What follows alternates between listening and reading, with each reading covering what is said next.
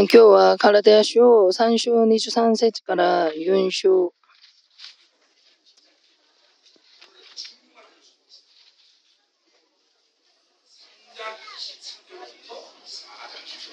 うん、20節までします。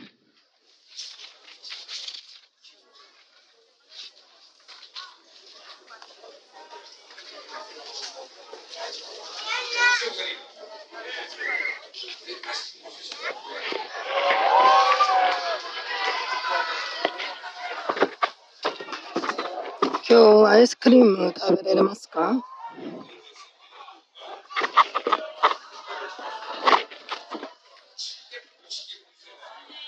？750個入れます。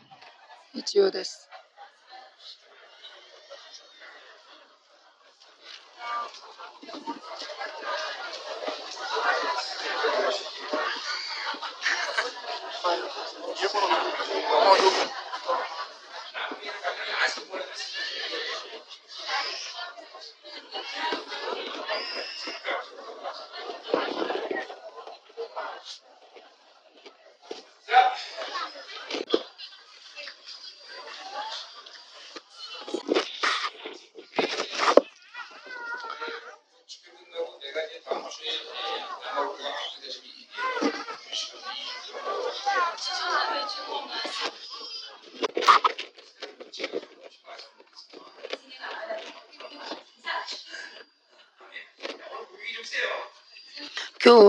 撃が激しいです。ね、受けたその恵みがなくなるように敵たちが動いています。あまた、韓国のその、うん、今、中足ですけど、うん、私は、うん、必要な時だけ敵たちと戦います。皆さんが信仰によって受け入れるべきです。今朝3章22節まで見ました。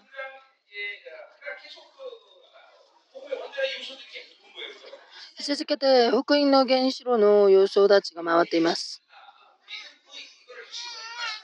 信仰と義が確信だったんです。カラデア教会の問題は立法です。だからきっと立法を比較しながら説教しています。手紙を書いています。カラテア州の立法主義の異端は恵みによって救われたのに行いによって完全に向かうということです。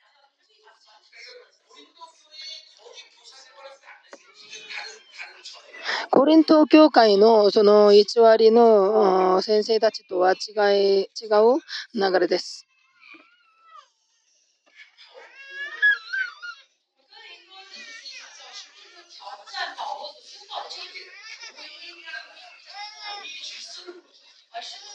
パウロが言い方いるのは、福音に対する教会の中で秩序をこじれる、こじれるようにする人です。カレーデアの偽りの教師たちは排除主義で立法主義です。恵みによって救われたのに行いによって完全になるということ。だから立法でその祭りを守ってこれはカトリック教の革新です。イエスを語っていますけど、全部行いに基づいています。だからカトリック教は崩れるべきです。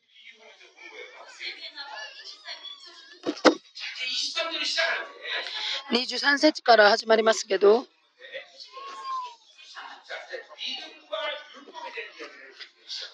信仰と立法に対する話です。その比較です。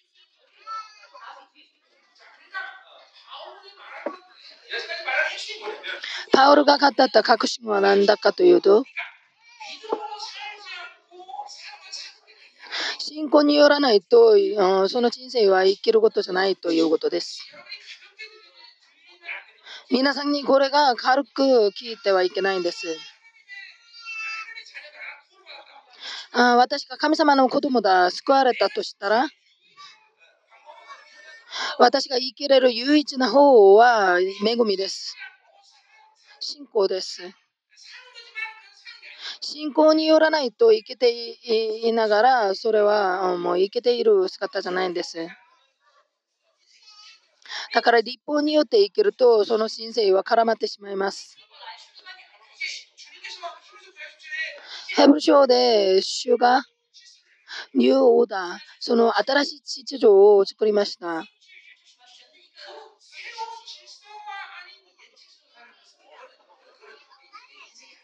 新しい秩序じゃなくて、その古い秩序の中で生きると、それは神聖だとは言えないんです。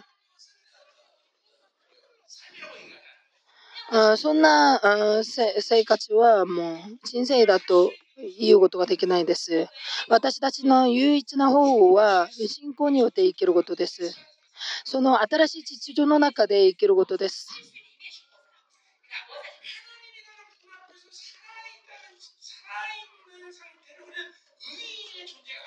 神様の前では、その基人として寄らないと、そのまあ、生きていることじゃないんです。なぜかというと、神様に会うと罪人は必ず死ぬからです。人生の中でどうせ人間は一回だけは主に会うべきです。信仰を持っていない人だとしても、もういつかは一回は主に会います。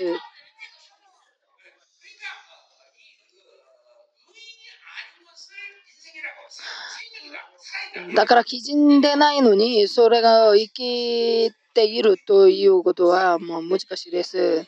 だから基準は信仰によって生きる。それが私の人生の唯一な基準が信仰によることです。皆さんの信仰がバベロンから絡まっているから、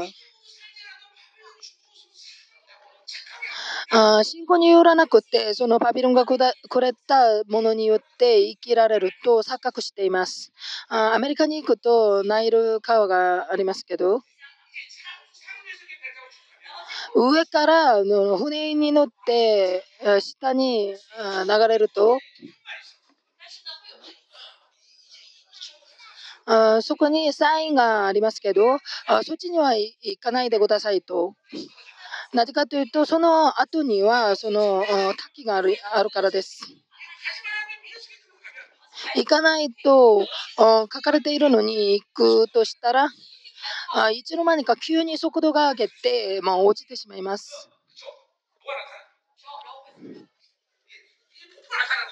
滝が現れるからです。そこで人生が終わります。同じです。信仰によらないと、そのサインが見えるのに、そこに向いて、救いに向かって生きてしまいます。いつの間にか死にます。これが信仰によらない人の人生のその結末です。パビロンによって生きられると錯覚していることです。パビロンがくれたものによって私が幸せになると錯覚しています。そのお金がちょっとあって、家族がいて、働き場がいて、こんな風だとしたら私は生きれると錯覚している。それは人生じゃないんです。本当に悲劇的な、その悲劇的な死を迎えるべきです。迎えるはずです。これは全ての親類に対する生き方です。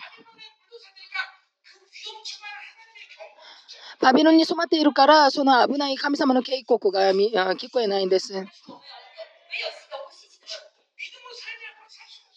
だから信仰によらないと生きられません。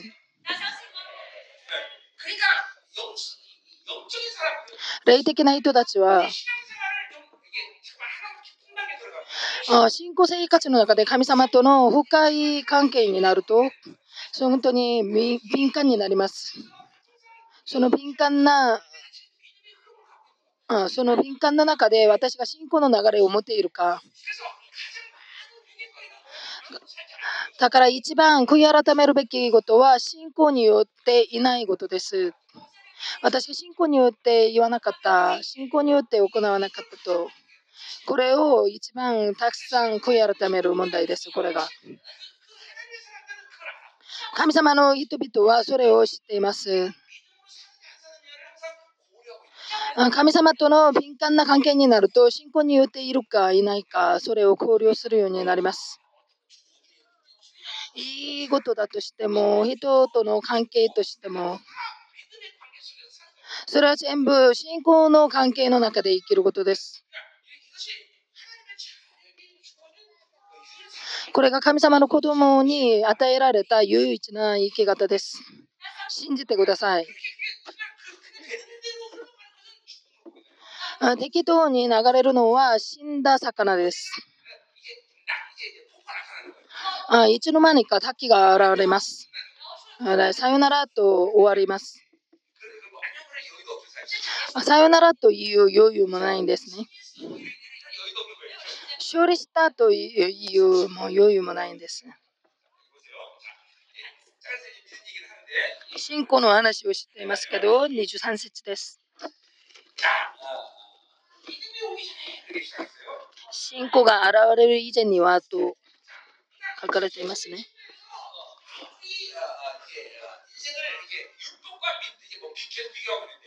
全体的な側面で立法と信仰を比較しています。ユダヤ人であれ、異様人であれ。立法によって生きるのは自分の力で生きることです。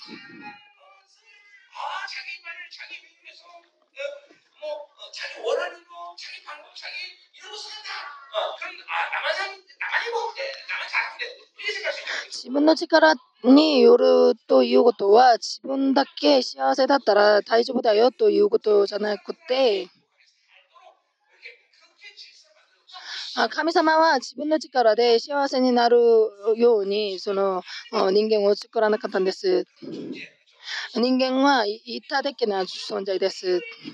教会もそうです。私の教会、うちの教会と言ったらいけないんです。命の働きがなぜ必要ですか？一つの教会が偉いとしても、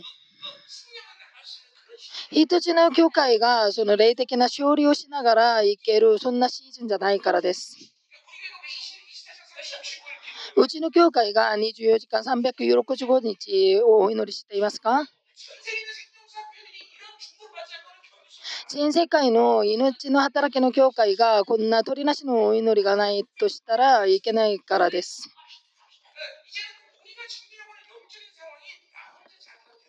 私が私たちの前にあるこの霊的な状況がそうです。命の働きは自分の教会を助かるようにする働きじゃないんです。命の働きはその自体が教会です。すべての教会はこの命の働きの主体です。20年間命の働きに対して神様がおっしゃっていますけど、まだまだこの命の働きに対して理解できない人がいます。だから今からはその実が実っています。ラチンアメリカの教会たちはこれを1年ぶりに全部受け入れました。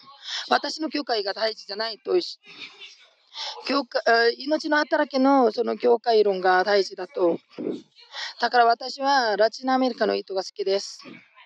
これは私の心じゃなくて神様の心です。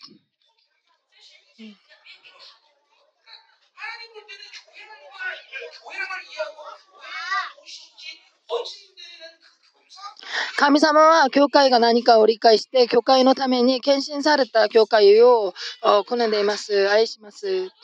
自分中心になったらいけないです。うちの教会だけよかったらいいと。それは全部立法です。全部宗教です。明日は宗教の例に対して一緒に戦いますけど、パウロが全体的に立法と信仰の生活を比較しています。信仰によっていることは、その反対に一体的な生き方です。神様中心です。神様に対する信頼。神様だけに頼ること。これが立法と信仰の本当にあ本当の差です。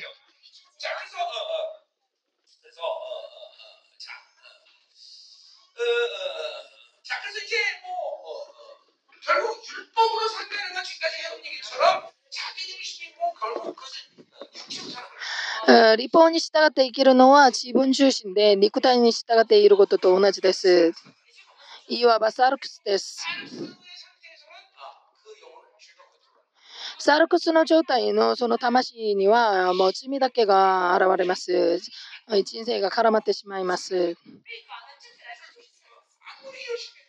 どんなに努力しても、キウイぶりをしても、ふりをしても、全部サルクスです。サルクスに対して立法が反応します。立法に従っているとサルクスが動きます。罪とつながっています。あそうしたら、レテケがコントロールします。恵み、約束、自由。これらは全部霊とつながっていることです。ものです。鉄則です。それは新しい契約の状態で神様の御言葉が統治していることです。だから当然に聖霊様が治んでいることです。神様の集権が動いている人々。そしてそんな人々には神様の王的な権勢があります。これらがはっきり見えます。古い人は古い人との状態で起こるすべての仕業が起こって、新しい人は神様の見業が起こります。霊性を始まると、霊性が新しい人と古い人が分けるのが当たり前ですね。大体の人は自分が古い人の状態が新しい人の状態かわからないです。それが明確にしている人は敵たちのすべての状態が見分けるからられるから私の状態が古い人の状態か長い時間が必要じゃないんですけどそのぐらい霊的な状態に集中した時間がたまって出た結論です。あ自分の内側のその霊的な戦争に集中していないと古い人と新しいの区分ができないんです。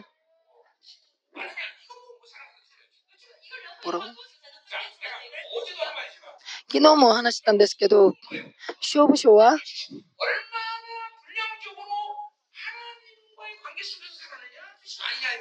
どれぐらい神様との関係の中で生きているか。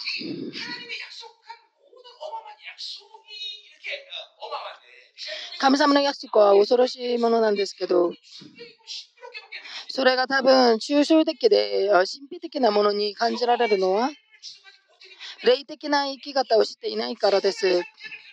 新しい人の状態が維持していないからです。だからそれがわからないですね。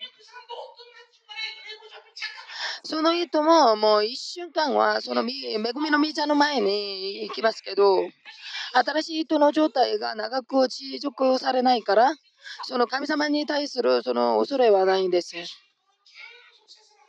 だから私たちの勝負書はその続けて新しい人の状態を維持することです。その時間が長ければ長いほど神様との関係が深くなります。本当の喜びと感激、完全さを味わうようになります。23節です。信仰が現れる以前にはと書かれています。これを語っている理由は何ですか？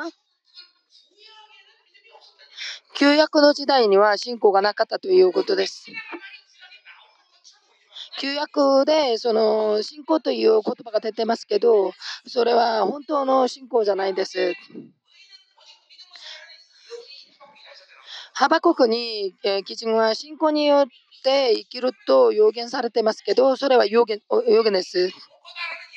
信仰が来るという予言です。正確に新約のその記者たちはこの予言を受け入れてそれを明らかにしました。ローマ書、カラテヤ書、ヘブル書でそれを説明していました。だから信仰の信仰が現れる以前というのは旧約の時代です。信仰は新約が始まった以後です。イエス様がこの父におられたから始まったことです。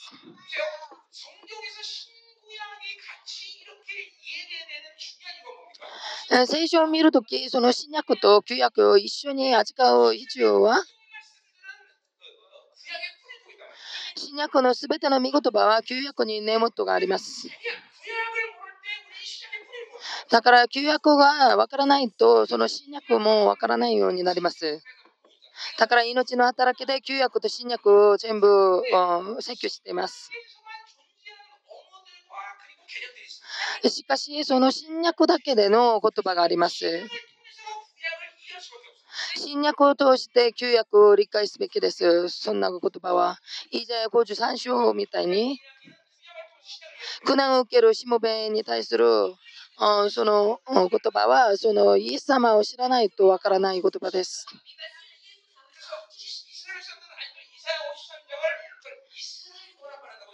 だからイスラエルの民たちは、そのイサヤ53章をイスラエルが苦難を受けたと解釈しています。言語的に見ると予定というのは旧約にはないです。イエス様がこの土におられてから生じた言葉です。信仰、これも新約で生じた言葉です。主がこの土におられたから。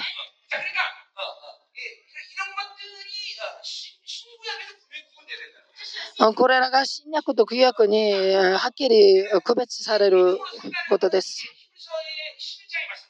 ヘブル書の11章のように信仰によって生きるというのは信仰を通して私たちはその約束と証を持っています。しかし、旧約の基人たちは約束はありますけど、その証はないです。だから旧約の基人と私たちはああ違い次元で生きています。違う時間で？私たちは証さ、ま、もあります。エブル書を見ると、あ皆さんの完全さを通して旧約の基人たちはその完全さを持つようになります。だから旧約の基人たちがあなた皆さんを応援しています。あ皆さんが失敗すると自分たちもその完全の証を持つことができないから。あなぜかというと神様の総会の一員たちは命の関係だからです。その私の体が健康になった後にその私の腕も健康になる。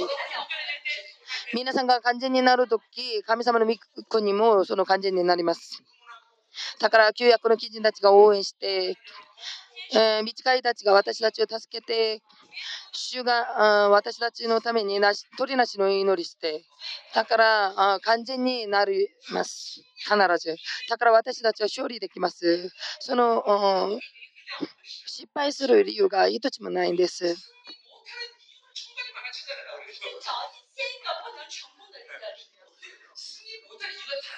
私たちには勝利できない理由が一つもありません。4000年の前からアブラムを通して全部約束を下されました。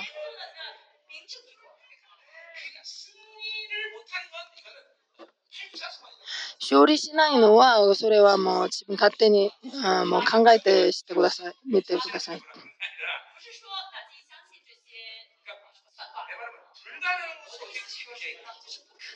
それは不可能なことです。修理できないのは。あだからその他のなことを信じることはもういけないです。私を理解させてください。私は本当に楽しいけなのに皆さんの顔は暗くなりましたね。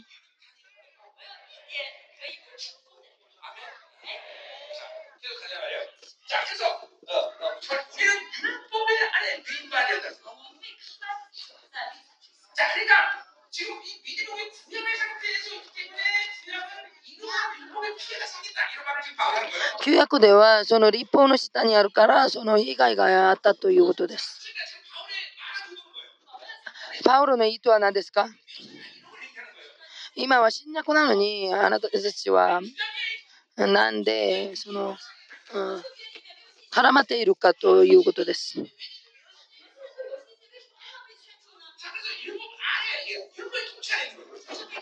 立法の監督の下にあるという。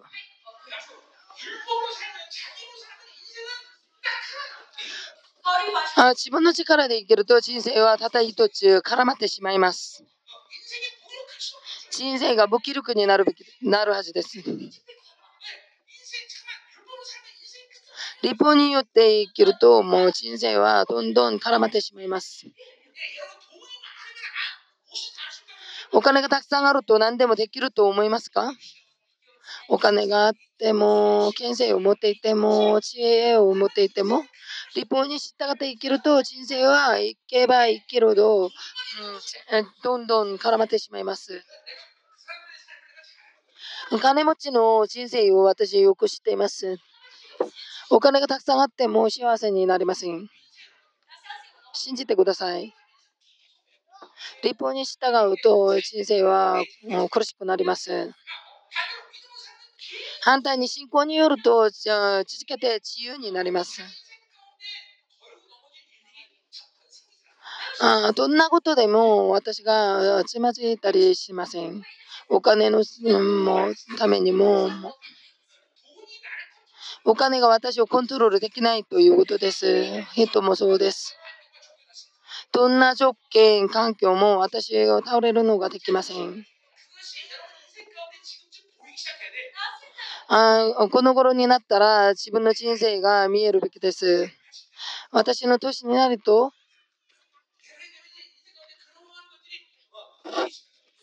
私の人生の中でそれらが見えるようになります。あ私自ら全部うまくできるということじゃないんです。神様と一緒だったらどんなことも私にその邪魔にならないということです。私はもう自分の力で一方的に利己的に生きていないから一方的に生きて神様の御心に従って生きてきましたからだから私は何でも神様に求めることができます。うん、信徒たちに何でも言います。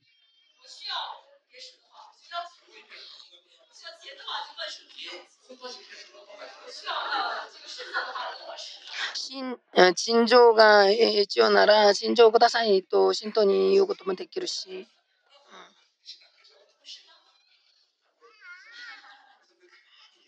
うちの信徒たちになんで溜まっていますか？何でも私は話せます。ぐちぐちしていません。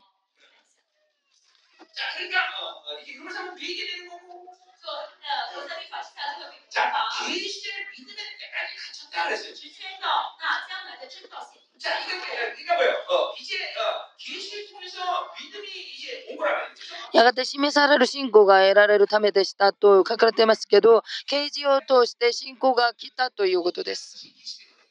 信仰というのが掲示されたのです。聖霊様がその信仰ということを露出したということです。ヘブル書5章中節にあイエス・キリストのゆえに新しいシーズンが来たということです。この父の最主張立法、この父の幕や、古い契約、生贄とその捧げ物、あこのすべては全部廃棄処分されたされました。主がこの土におられて新しい秩序ができたと。それらの人たちはヘブル書で語っている信仰です。その信仰が開かれました。中小にもヘブル書に出てますけど、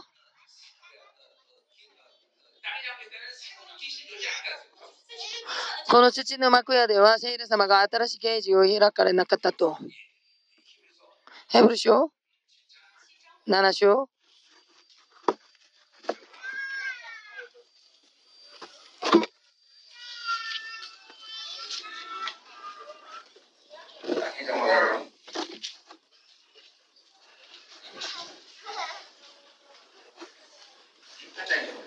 あ、8章かもしれない。あ、9章8節です。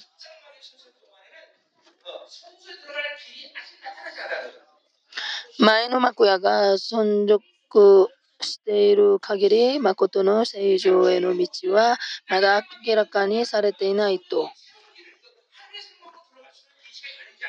天の幕屋に入れる刑事が開かれなかったということです。これは全部同じ意味です。信仰が来たから、天の幕屋の刑事が開かれて、新しい秩序が開かれました。全部主がこの父におられたからあできたことです。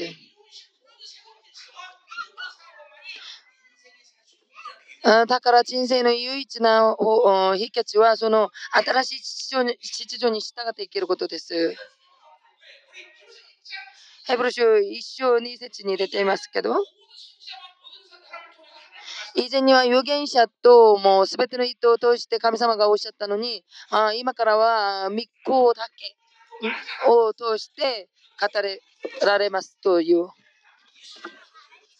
だから全ての信徒たちはイエス様がおっしゃっている言葉を聞くべきです。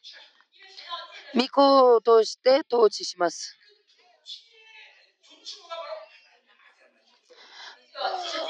だから神様の御子です。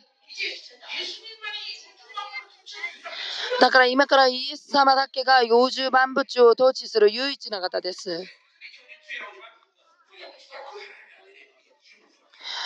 しかし、後に出てますけど、私たちもその神様の御子というその皆を授けました。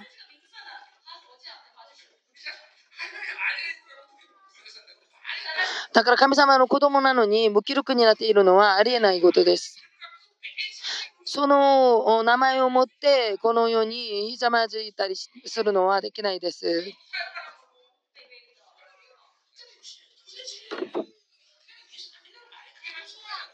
イエス信じていないということが本当にもうもういいかもしれないです。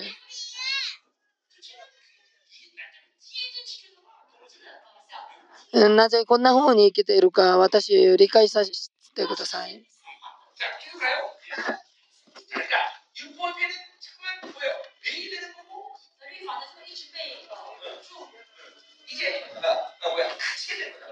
だから立法の被害は絡まってしまったり、その、うん、閉じ込まれることです。絡まってしまう。閉じ込まれる。な何もできない無気力な状態になることです。これはうちの国だけじゃなくて全世界的な状況です。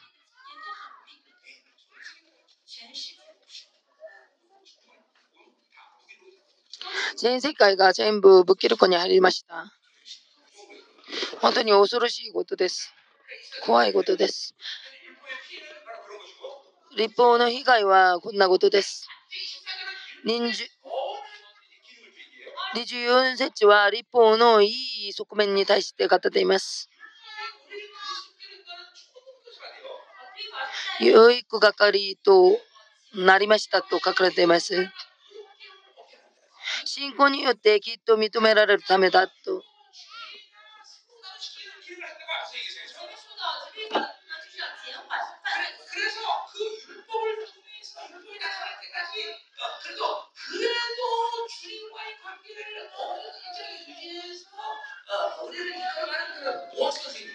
あ立法は主に会うまでその導く、キリストへの導くための私たちの良い子係だと。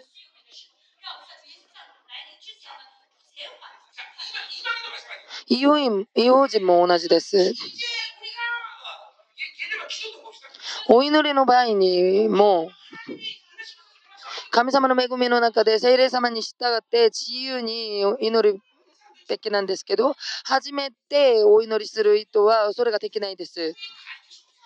お祈りなしにはお祈りを学ぶことができない。だから、いつまでは、その、どんな時間までは、その、立法的にお祈りすべきです。だから、自由にお祈りできるまでは、その、教育係になります。これがいい立法の側面です。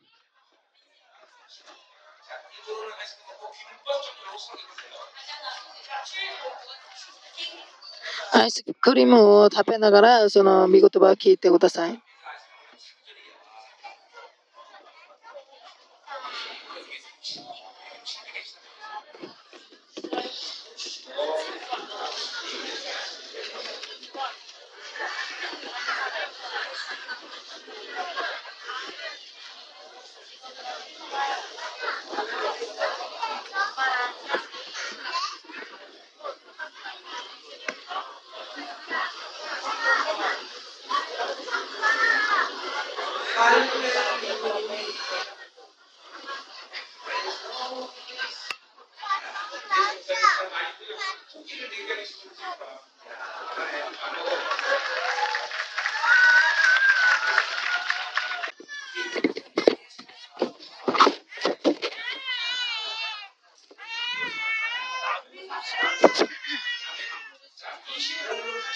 25節見ます。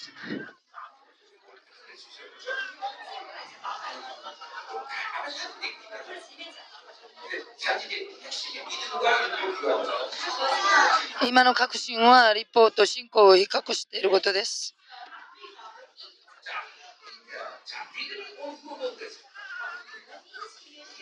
信仰が現れた以上と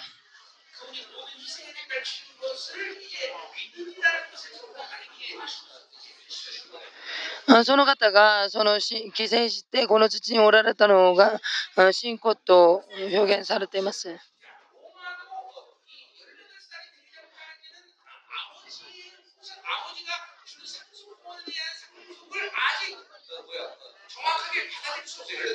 ローマもその18歳のまでにはその相続権がないんです。だから後見人が必要だったんです。後継ぎを助けるそんな人、家庭の教師があったんです。言ったんです。だから信仰が現れた以上に私たちももはや養育係がいらないということです。あその方、この父におられて、私たちにその後継ぎとしての全ての資格が与えられたということです。サムソン天使のその相続者としてみます。見ましょう。あ皆さんの人生はどうなると思いますか？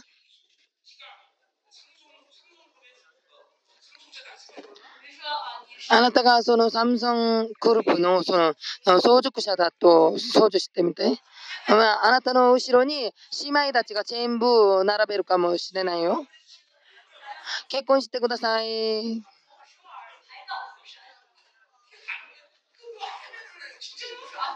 もう本当じゃないですか？そうなりますよね。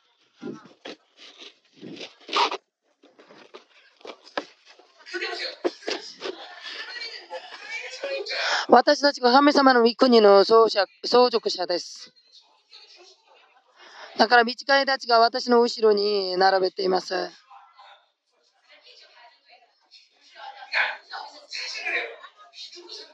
信仰によって生きるというのは、神様の恐ろしいほどの約束たちが私の中で実体化されたことです。だから感激と喜びが生かする生かすようになります。サムソングループの後継ぎでさえそんな風なのに。か私たちが神様の御国の相続者だと。もう縮まる理由が全然ないんです。それを信じていないから、そんな風に無気力になっています。同じです。教会も同じです。教会というのは何ですか？それを知らないから無気力です。教会というのは根本的に神様が全てを責任を取る存在です。信徒が何人であれ、もう教会が大きいか大きくないかというのは人間の関心で、神様の立場では全然考慮の対象じゃないんです。あその教会が神様の教会か、そうじゃないか。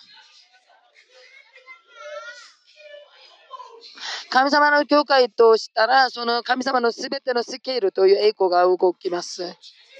だから無気力になることはできないです。心配と悩みがあることができません。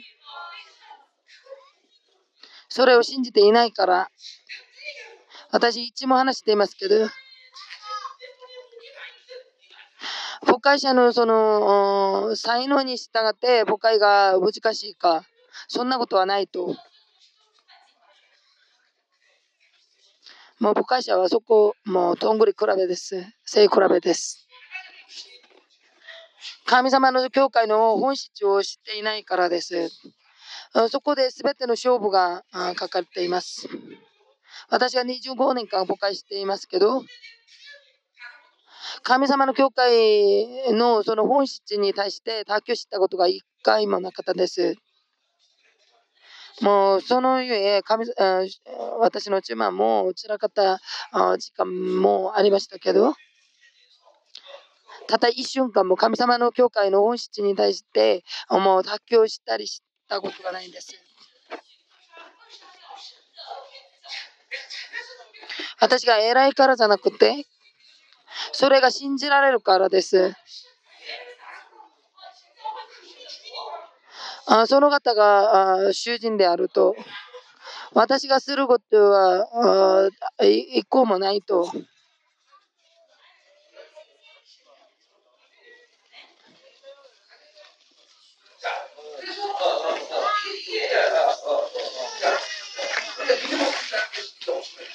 だから信仰によって生きるのは本当に恐ろしいことです。26節です。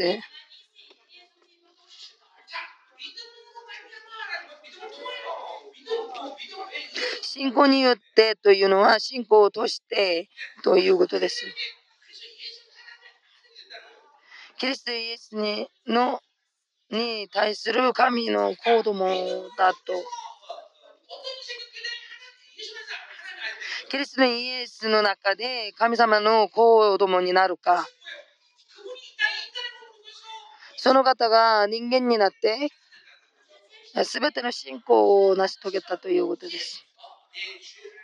私の罪を全部立って、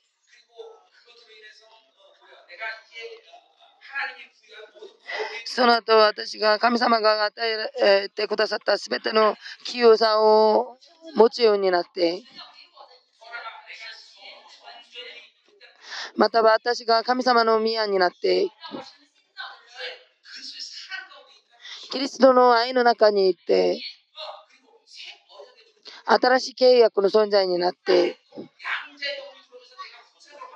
量子の霊が私の中に入って、私が圧倒的だということを明かしてくださって、あもう神様の子供になったんです。それがあ皆さんが救われた日に丸ごとできた見業です。この全ての出来事が一気に起こったんです。だから気が気でないんです。サムソングループの後継ぎになったとしても、もう気が利いてないでしょ記者たちが写真を撮ったり、新聞に載せたり。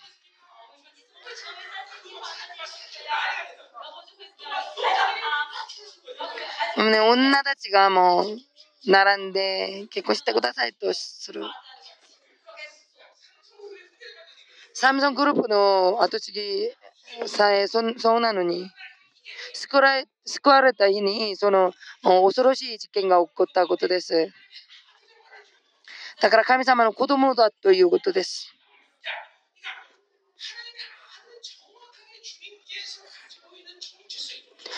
主が持っている正確なそのアイデンティティが神様の子供です。人間としてこの父におられましたけど、その当時自分が誰かそのアイデンティティを正確にしていました。私たちと同じ人間だったんですけど、神様の御子だということを分かっていました。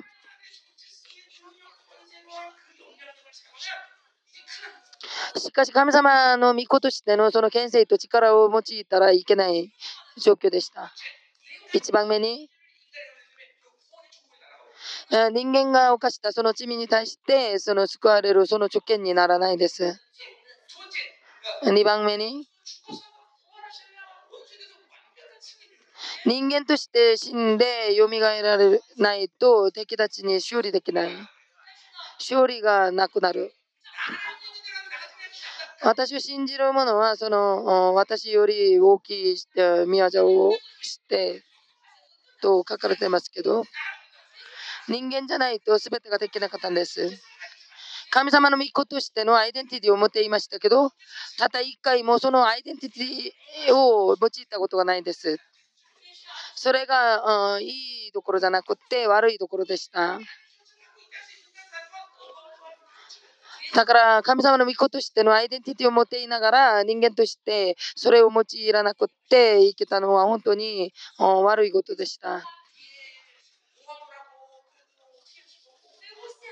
もう悪口を聞いても、もう欺けられても何もできなかったんです。完璧に聖霊様に頼りながら、たった一回も罪を犯さなくて、十字架の上で死なれました。マルコの福祉の15章で、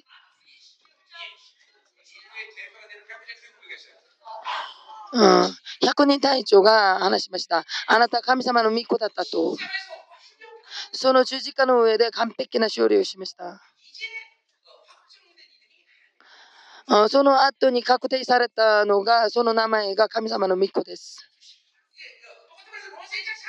ロマ書1章4節にも出ています。清潔の霊として、その、死なれて、神様の御子として認められた。罪を犯さなくて、死なれて、勝利して神様の御子になったということです。ヘブル書では、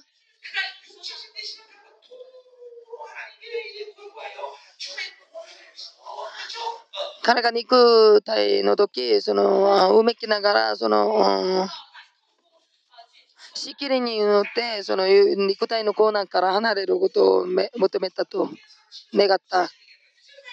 それが主の犠牲に対して話したことです。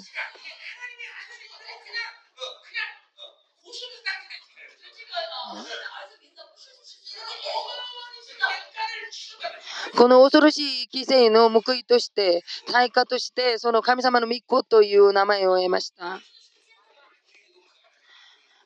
私たちにはただその神様の子供だという名前をくださいました。神様の御子という存在は、その見つかりたちが見ることもできない存在です。神様の栄光の光は見つかりたちも見ることができなかったんです。しかし私たちは神様の御子子供と本質的に同じ存在だから、その栄光の香りを見ることができます。これを信仰によって受け入れてください。ハイブル書2章11節では、記憶した方と記憶なるものが同じ根元だと。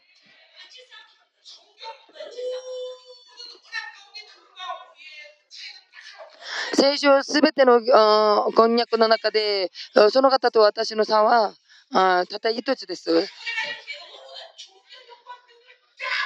その方のすべてのスケール、すべての尊敬、栄光を私たちに与えました。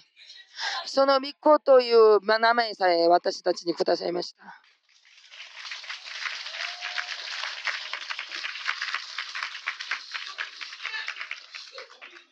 これを信じていないと、どうしますか？清さん、信じていますか？信じられますか？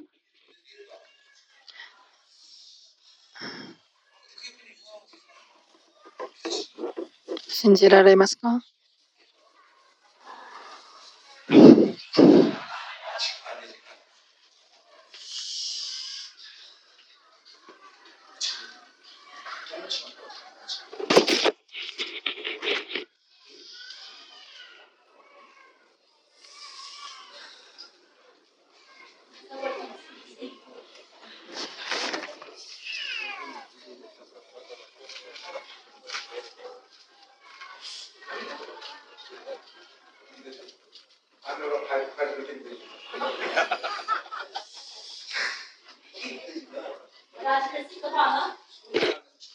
これが信じられると、いわばその存在革命が起こります。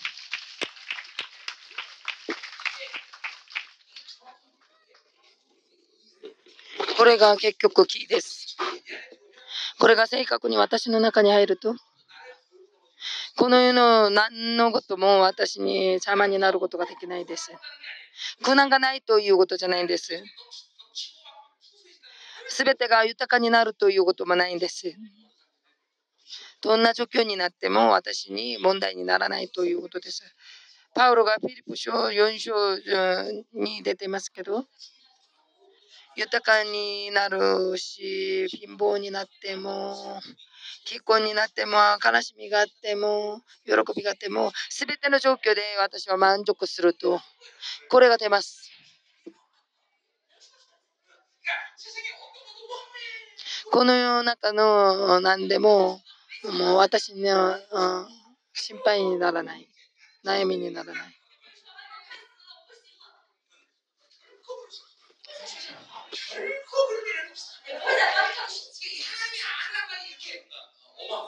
神様の子供という言葉が本当に恐ろしい言葉です。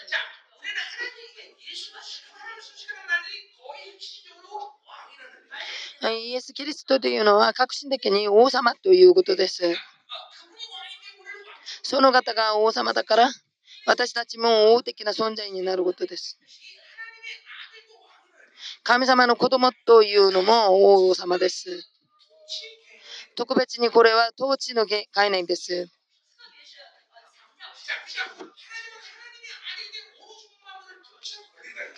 神様の御子というのは、その宇宙万物を統治する権利を持っています。皆さんの中でそのこの万万物を治む権利を持っています。私は明け方の2時か3時に起きると6時までお祈りしますけどいろいろなお祈りの側面がありますけど聖霊様が自然に私のお祈りとして全世界を回ります。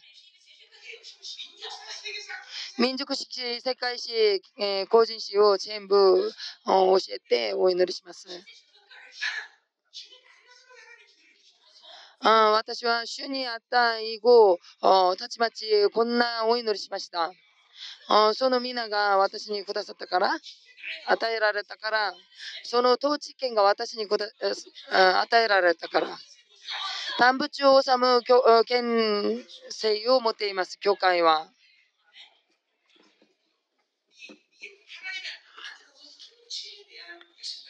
神様の子供というのは統治に確信があります。キリストという言葉も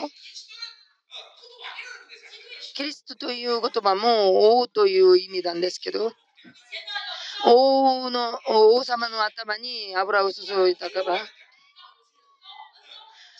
油注がれたもの、王だからその油が注がれました。神様を油注ぎに従って働きますけど、あなたはもうただの軍事だよ。じゃなくて、王様だから、こうその隠しを持っているから油を注ぎます。だから王的な働きです。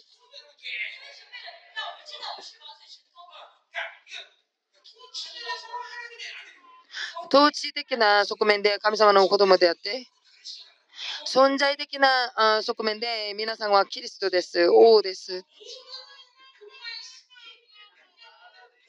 だからその方と全てのスケールと力が統一なものを皆さんが持っています。ただ一つだけ。その方は子孫子孫的な神で私たちは依存的な神です。すべてが信じられると徹底的に私の力によって生きてないです。私たちのすべての尊敬は、まあ、限らなく、その方みたいに高くなり、ああ低くなります。謙遜になります。それがそれを信じる者の特徴です。絶対に傲慢にならないんです。絶対に卑屈にもなれないんです。恐ろしい存在だということが信じられますか？神様の子供です。皆さんだけがその栄光である神様の御業を行うことができます。皆さんにだけできます。27節。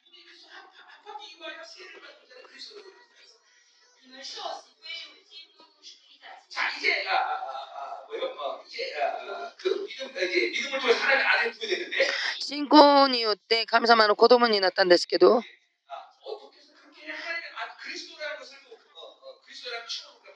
どのようにして私たちがキリストという名前を、受けたか。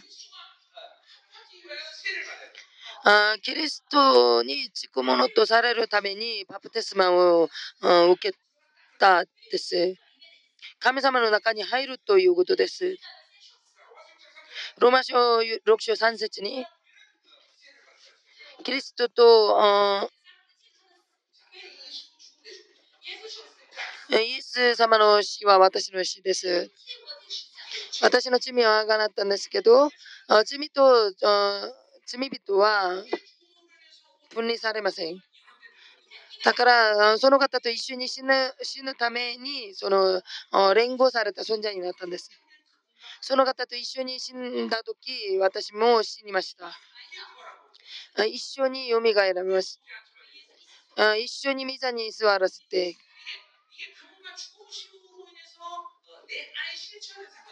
これがその方が死なれて私の中で実体化されたことです。イエスの死は私の死では、イエスのその、それは歴史的な事実なんですけど、毎日毎日私の人生の中で起こるべき事件です。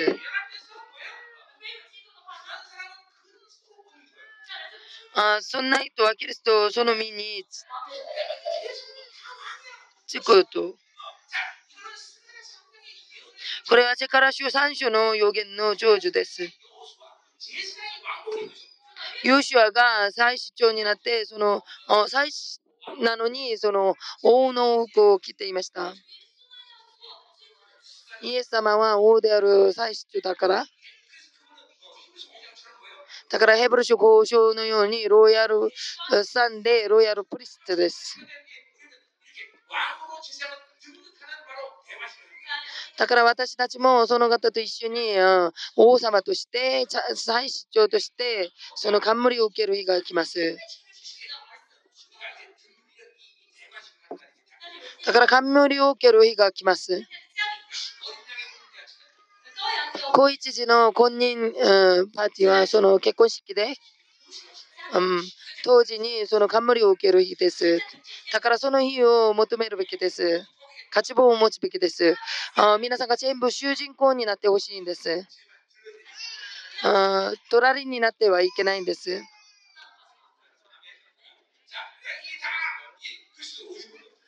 これが全部キリストを身につけたことです。王様の服を着たことです。エベ書4章24節に新しい糸の着物を着たと。その大的な尊貴を聞いたことです。その鎧を、白い鎧を持って着ています。聞いています。警察官は警察服を着ていますね。同じです。王だから王様の服を着ています。聖書が語っているすべての基準は王様の生活です。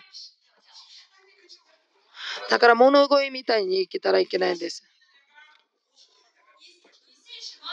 何を信じているかが何何になるかを決定します。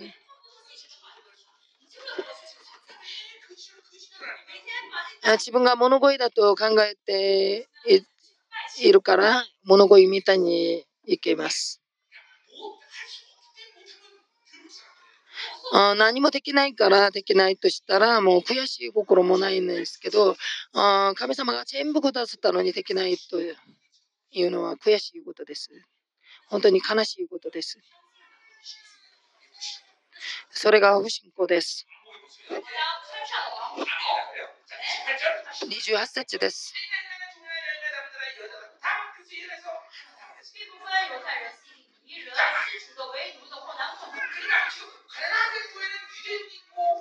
カラダ教会にはユダヤ人もキリシャン人ももう女も男も全部いました。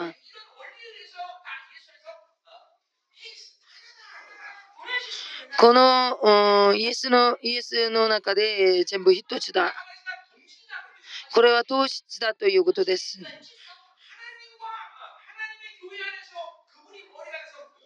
神様の教会の中でその方が柱になって一つの死体になることです。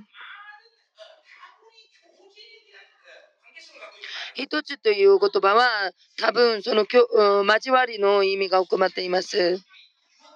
ヨハネの一個印象は最後の章に主の遺言が出ていますけど私が主の中に主が私の中にあ主が主の中にだから三位一体のその一つの関係の中にあなたを私が招待してあ関係しなさいと言って。この一つというのはワンという夢です。存在的にその方と私は等角です。高慢に用いてくださいということじゃなくて、神様が与えてくださった尊貴の側面です。また一つというのはユニオンです。連合です。三味の神様が連合されたように、その中の関係の中に私たちを招待してくださいました。だからこの三味の神様と私たちは一つの連合体です。神様が動くと聖霊様も動いて、イエス様も動きます。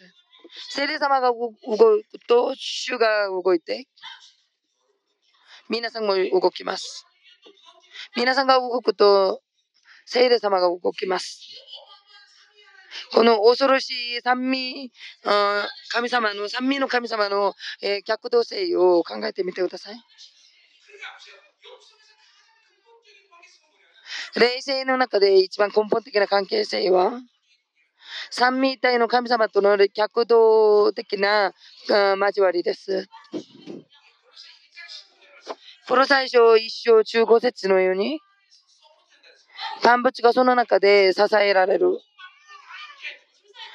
すべての万物に主の臨在があるということです。あなたが私の中に、私があなたの中に。その時に私が神様の子供として、すべての尊敬を持って万物を動けます。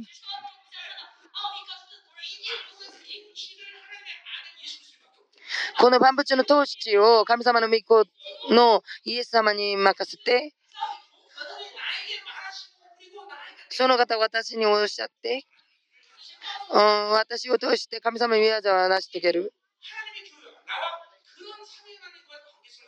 神様との教会と私と三味の神様のその交わりです。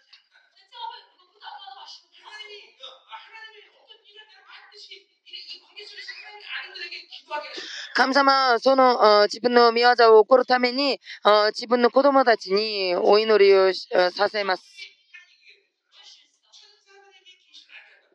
あだから神様の教会でそのがその短いにその刑事を教えると私という存在が本当に特別な存在だと三味の神様と一緒に動く関係です。間違って分かっているから傲慢になります。徹底的に私たちは神様に依存的な存在です。こんな逆動的な関係の中で動きます。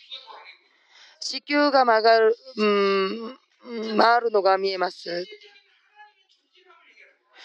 これは実際的な神様の存在感を話します。あなあ私があなたの中に、あなたが私の中に。続けていきます。29節です。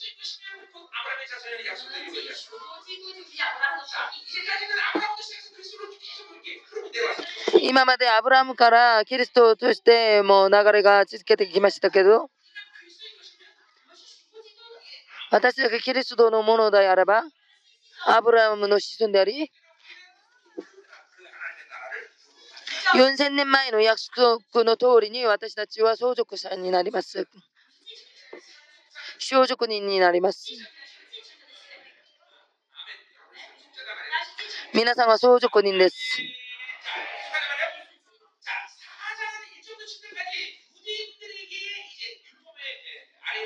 4章1節から7節はユダヤ人に立法に対して語っています。カラデア教会にはユダヤ人もいて、違法人もいました。4章1節から7節はユダヤ人に向かって話しています。8節から15節までは違法人に対して、16節から20節までは、パウロが生きたその生活に対して説明しながら、皆さんもこの方に生きなさいということです。本論だけ読むと全部終わると思います。同じ言葉だから、10分以内に終わります。私の意思です、これは。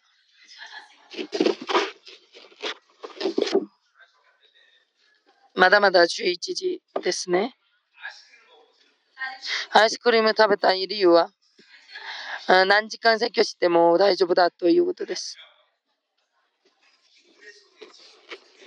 説教早く、うん、したら、したいとい考えていますか？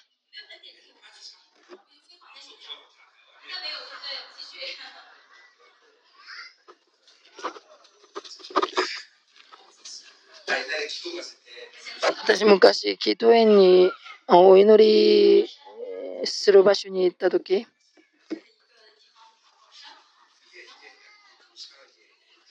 断食しようするために行きました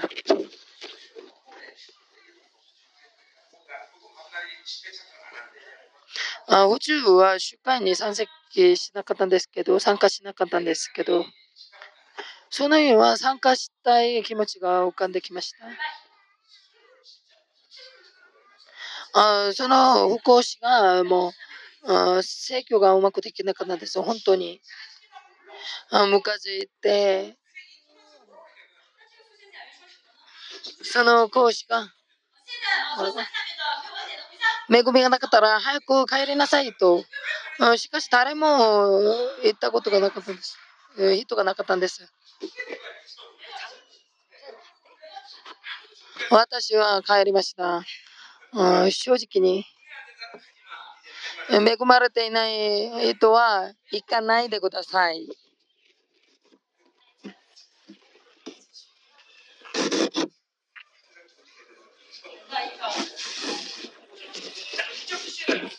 一節から七節まず見ます。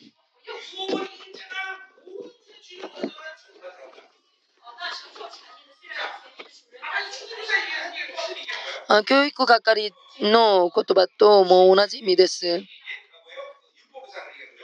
立法に従って生きる生活の話です。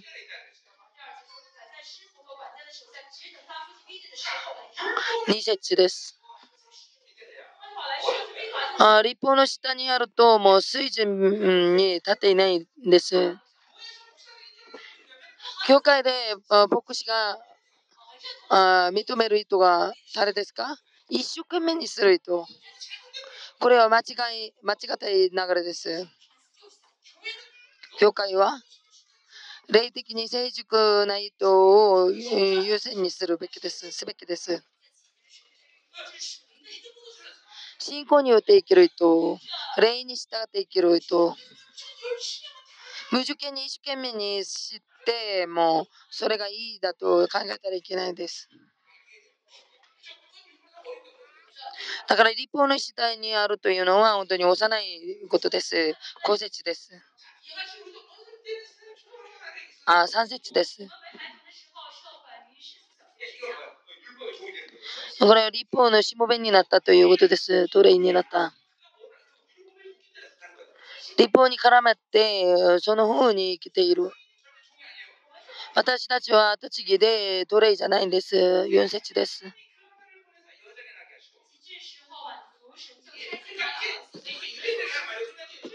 これはユダヤ人に向かって話しています。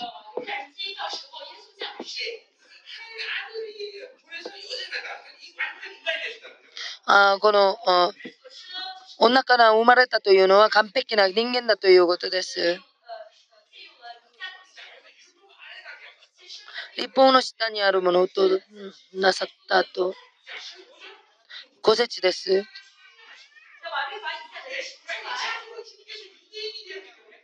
あ一時的に主はユダヤ人になったから、立法の下にあるユダヤ人あのこの聖書の革新は全部相続者にあります。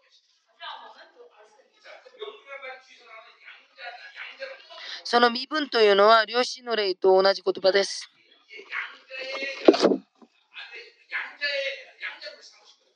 私たちを息子としました。あパウロがあ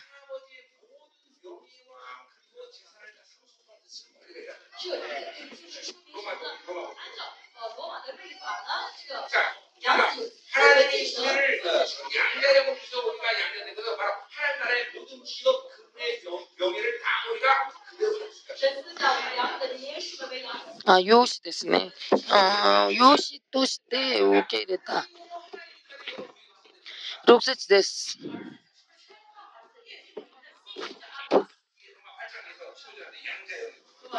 ロマ書8章でその養子の霊と話しています。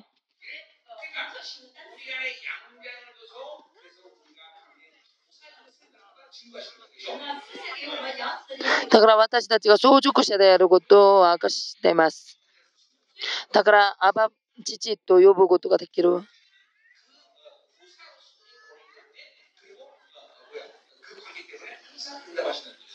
だから私たちが相続者だから、いつも私のお祈りに応答してください。去ると。お祈りというのは、神様に何か求めて何か得るためじゃなくて、あそれはこ公に求めることです。神様の子供として。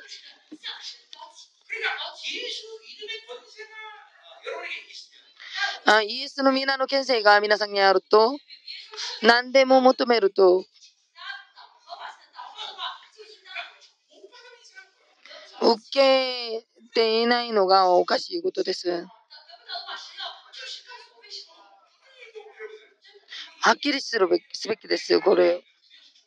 それが神様が与えてくださった尊貴です。お祈りの応答がもうたまたまできる事件じゃなくて、本来そうなるのが当たり前のことです。だから、アバ父と呼びます。7節です。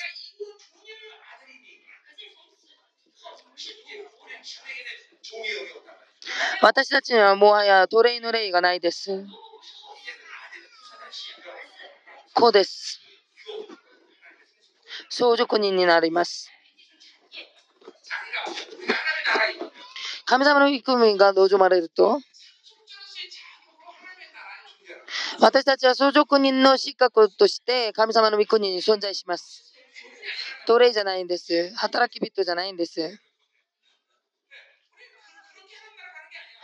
そんな風に私たちは国に入ることじゃないんです。相続人として皆さんがそこで存在します。この部分をスバニアではあそのカメラの子供として名誉を受ける。その褒める褒めはその相続人としての褒めです。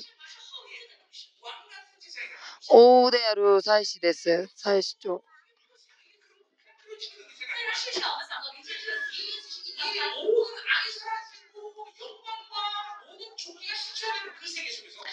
すべての悪はなくなって、すべての栄光だけあるその世界の中で、すべての天使と尊貴な者たちが、すべての栄光を神様に捧げる。その王的な存在としての遺言が現れます。威厳が。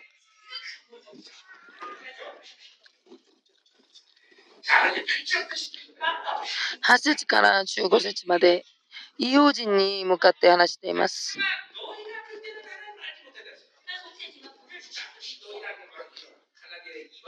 あなたと、あなた方というのは、カラデア教会の異邦人です。うん、神を知らなかった。だから神々の奴隷だったんです。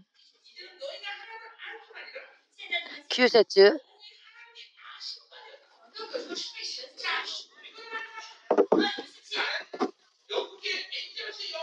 私は、イギリスのエリザベス女王を分かっています。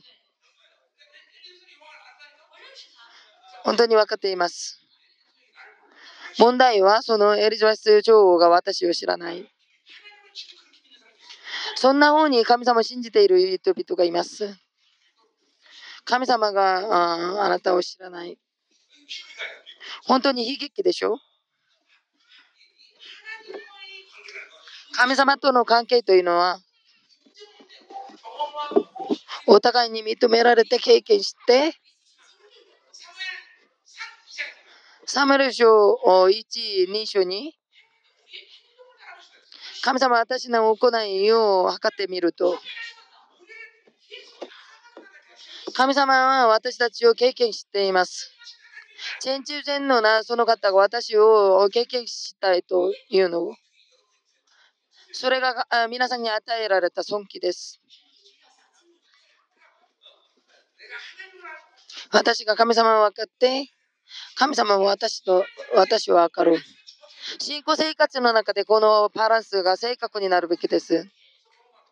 皆さんは続けて神様を経験すべきです。これが気のつくです。経験です。当時に神様も皆さんを経験します。神様は皆さんを知ったがっています。知りたがっています。だから神様とのこの交わりが深くなると、あもう私と神様の関係の中でお互いによく知ります。私が妻と31年になったんですけど、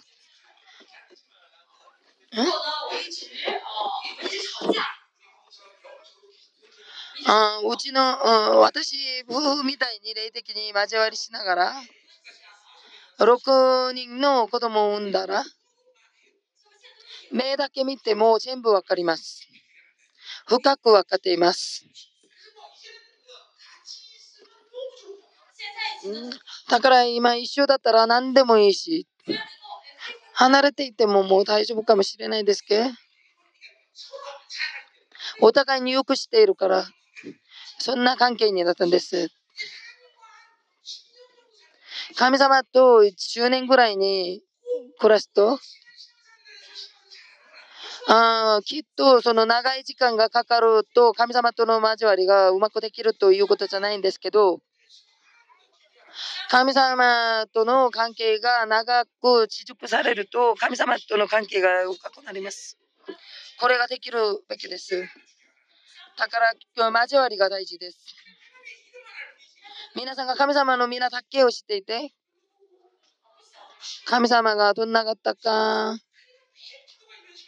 だからこんな風に祈ってしまいます。おはようございます。私来ました。さよならと。だから神様に対して分かっている情報が全然ない。神様に会えば会うほど、もっともっと知りたがる。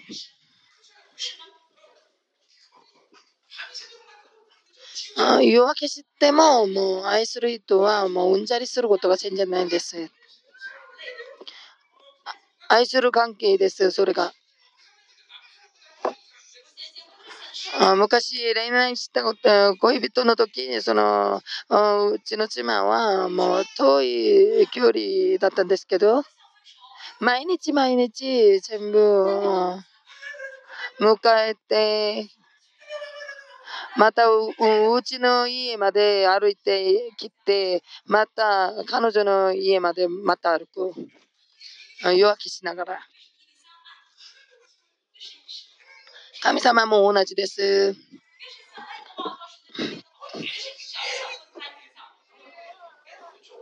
えのくがそんな場合です。神様一緒に遊ぼうと呼んで、ね、うん、夕方にうちに家に帰ってまた遊んで神様と夜明けしながら遊んで結局は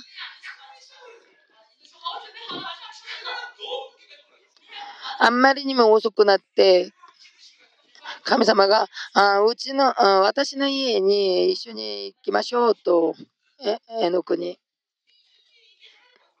これが神様との関係です本当に恐ろしいです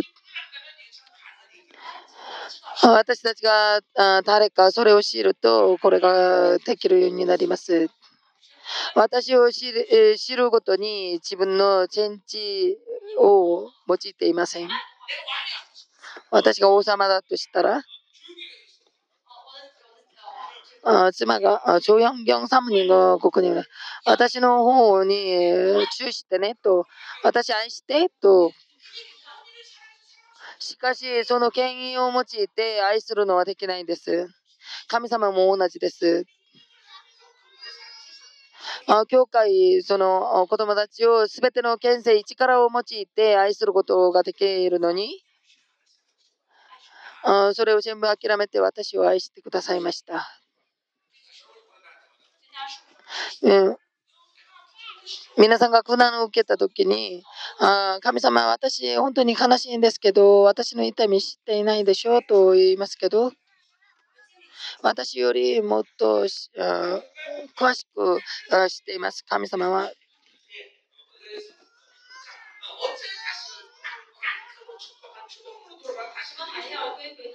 9節見ています。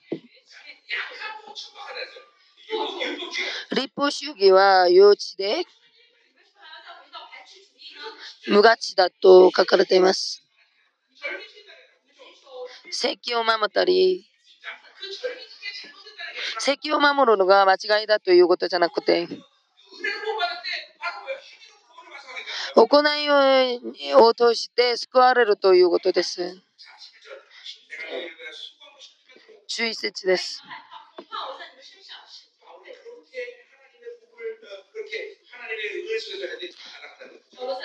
パウロのその宣言した福音が全部なくなると、12節です。パウロみたいに生きてということです。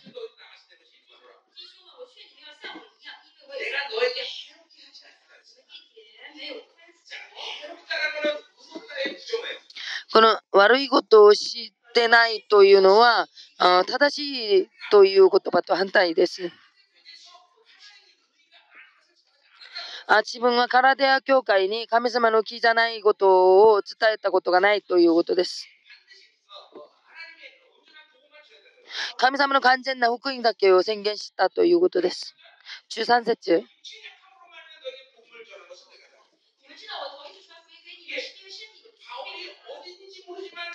パウロには肉体的に弱いところがあったんです。あ何の病気かわからないですけど、14節これはパウロの肉体の弱さです。そのコリント州にも出てますけど、なんか口が鈍いとか、説教をする人として、口が鈍いというのは本当に着点になるかもしれないんです。パウロは口は鈍かったんですけど、もう手紙を書くのは本当に長寿だったんです。そんな弱さじゃないかと思っています。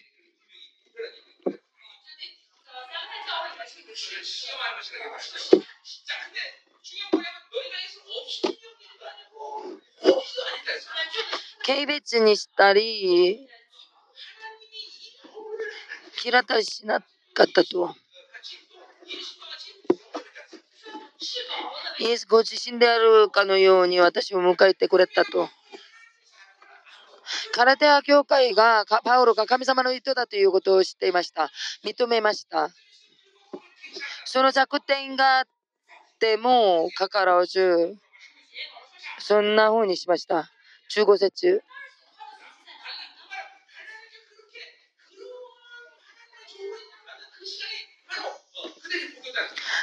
パウロを神様のしもべとして認めたのが彼らの服だったということです。神様パウロが宣言した福音を神様のものとして受け入れた。それが祝福だったんです。牧師を神様のしもべとして認めるのが信徒たちの祝福です。テサロニケ教会も同じです。パウロが宣言した福音を神様の御言葉として受け入れた。すべてをその神様の御言葉として受け入れました。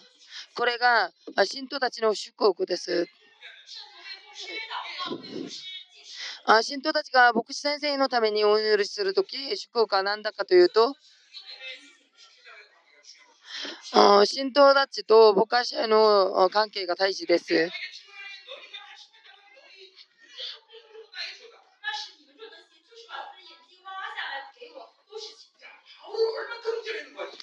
パウロをどのぐらい認めたかというと、自分の絵をえぐり出しても、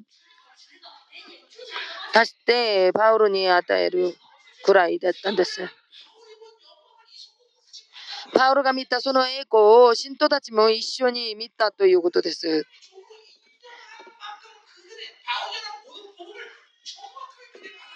だから神様のしもべとして認めたそのくらいにパウロの福音をそのまま受け入れた。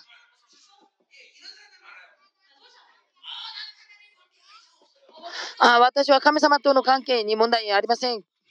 しかし僕は、えー、牧師先生とは関係がちょっとややこしいややこしいですと。あそんな信徒たちは神様点々とします。もうサムニムとの関係がちょっとおかしい。したらバチバチです。私を保証します。だから神様との関係がうまくできると、母会者との関係もうまくできます。神様の御言葉を宣言するこの母会者。だから母会者に対敵するのは神様に全面的に対敵することです。私には神様との関係にはもう問題がないのに、誤解者とはちょっと問題がある。神様に尋ねてみてください。神様、私あ、なたとの関係問題ありませんか？と。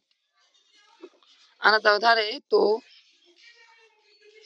だから、誤解者との関係が本当に大事です。絶対に人間的な関係で誤解者にうまくおもてなしてくださいということじゃないんです。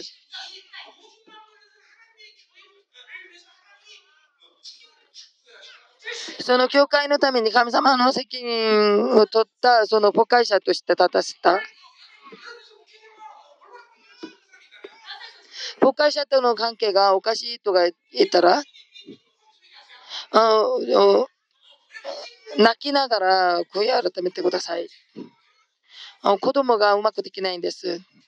どうしようもないんです。聖書にはそんな話はたくさん出ています。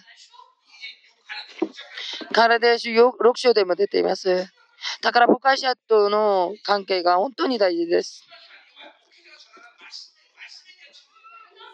これは誤解者が宣言する見言葉の側面が大事だからです。そんな人がたくさんいるらしいです。本当に神様が強力に話しています。誤解者との関係が正しくないと、呪いがくくださくれるくれると、そんな賛美をしあするかもしれないです。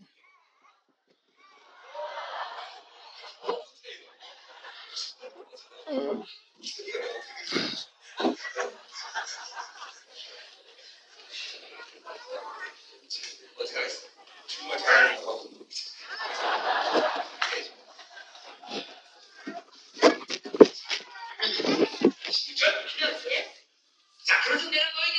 16節です。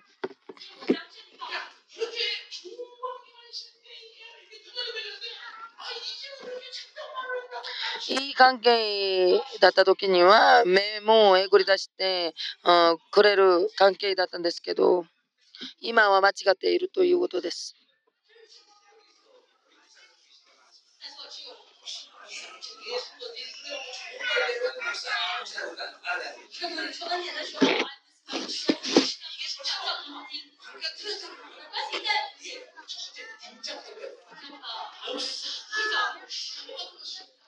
牧会者と関係がうまくできないと、牧者先生という先生を抜けてしまいます。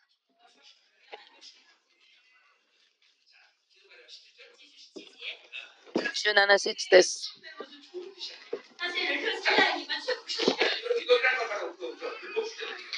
ここであなた方は立法主義者です。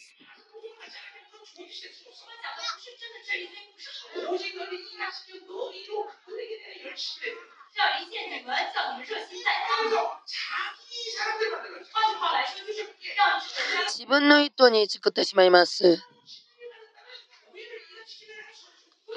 あ本当の真理を持っていると、教会の中に理解はできません。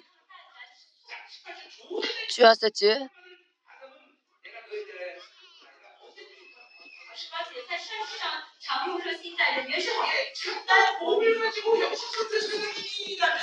本当の福音を持って栄光である教会を立たせる。そんな仕事だとしたらもう何でもいいと。19節です。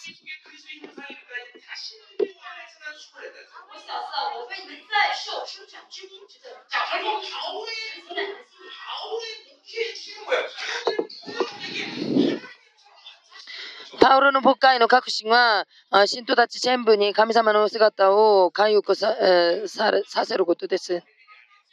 人々たくさん集まるのが目的じゃないんです。これらを知っていると、たくさんの人を集めてくださいというお祈りはできないんです。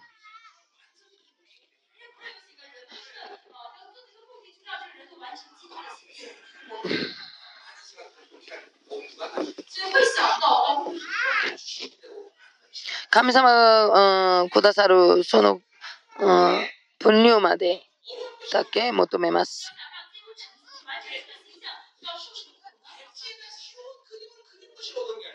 白い紙に新しい絵を、うん、描くのが難しいじゃなくて、なくて、間違っている点を抜け出すのがもっと難しいです。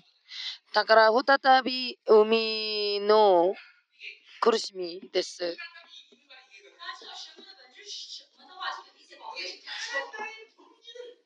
神様の御国の本質は？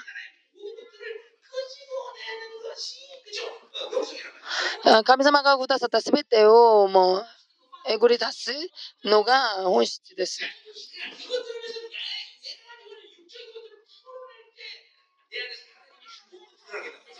私の肉体的なことをほぐすとき、それが現れます。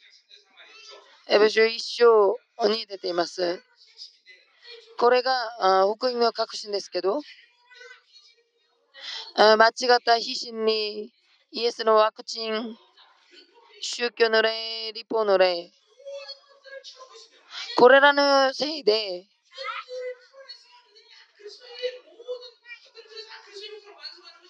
これらをほぐしながら、そのキリストの姿を回復するのは本当に難しいです。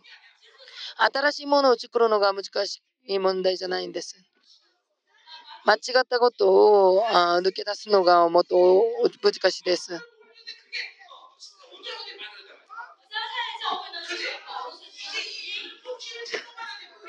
立法主義を間違って受け入れて、間違ったことを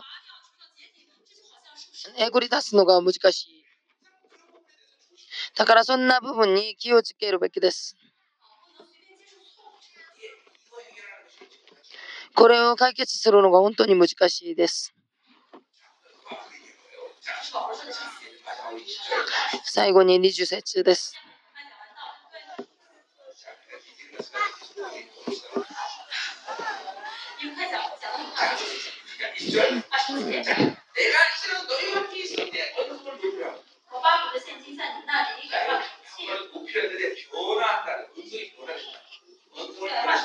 校長でなく話せたらと書かれていますけど、今までは強力に話してたんですけど、今からはもう強力に言わないということです。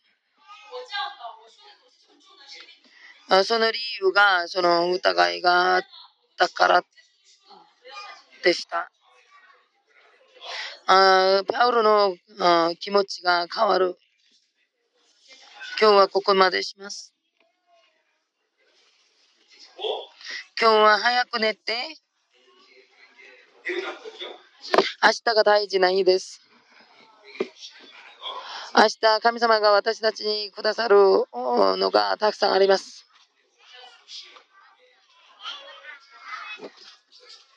お祈りしましょう。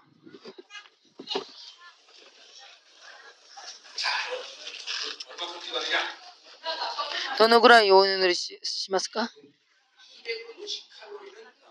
アイスクリーム食べた250カロリーは消化してください。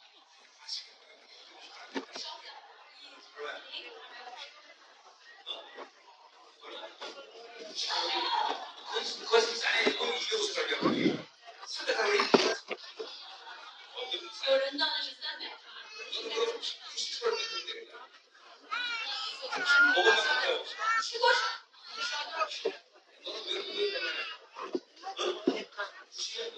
？Thank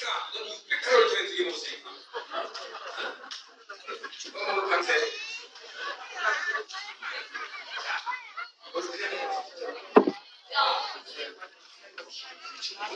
今日神様と深い交わりの中に入ってください。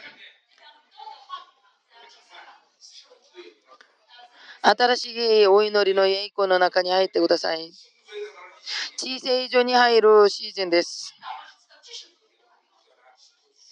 今日お祈りとお祈りするとき、地聖所に入ってください。天気を消してお祈りしてください。今日、今晩、神様の深い栄光の中に入るようにしてください。その御言葉が油の注ぎに従って回るようにしてください。信仰だけに頼って生きられるという真理を受け入れる入れるようにしてください。私たちを祝福してください。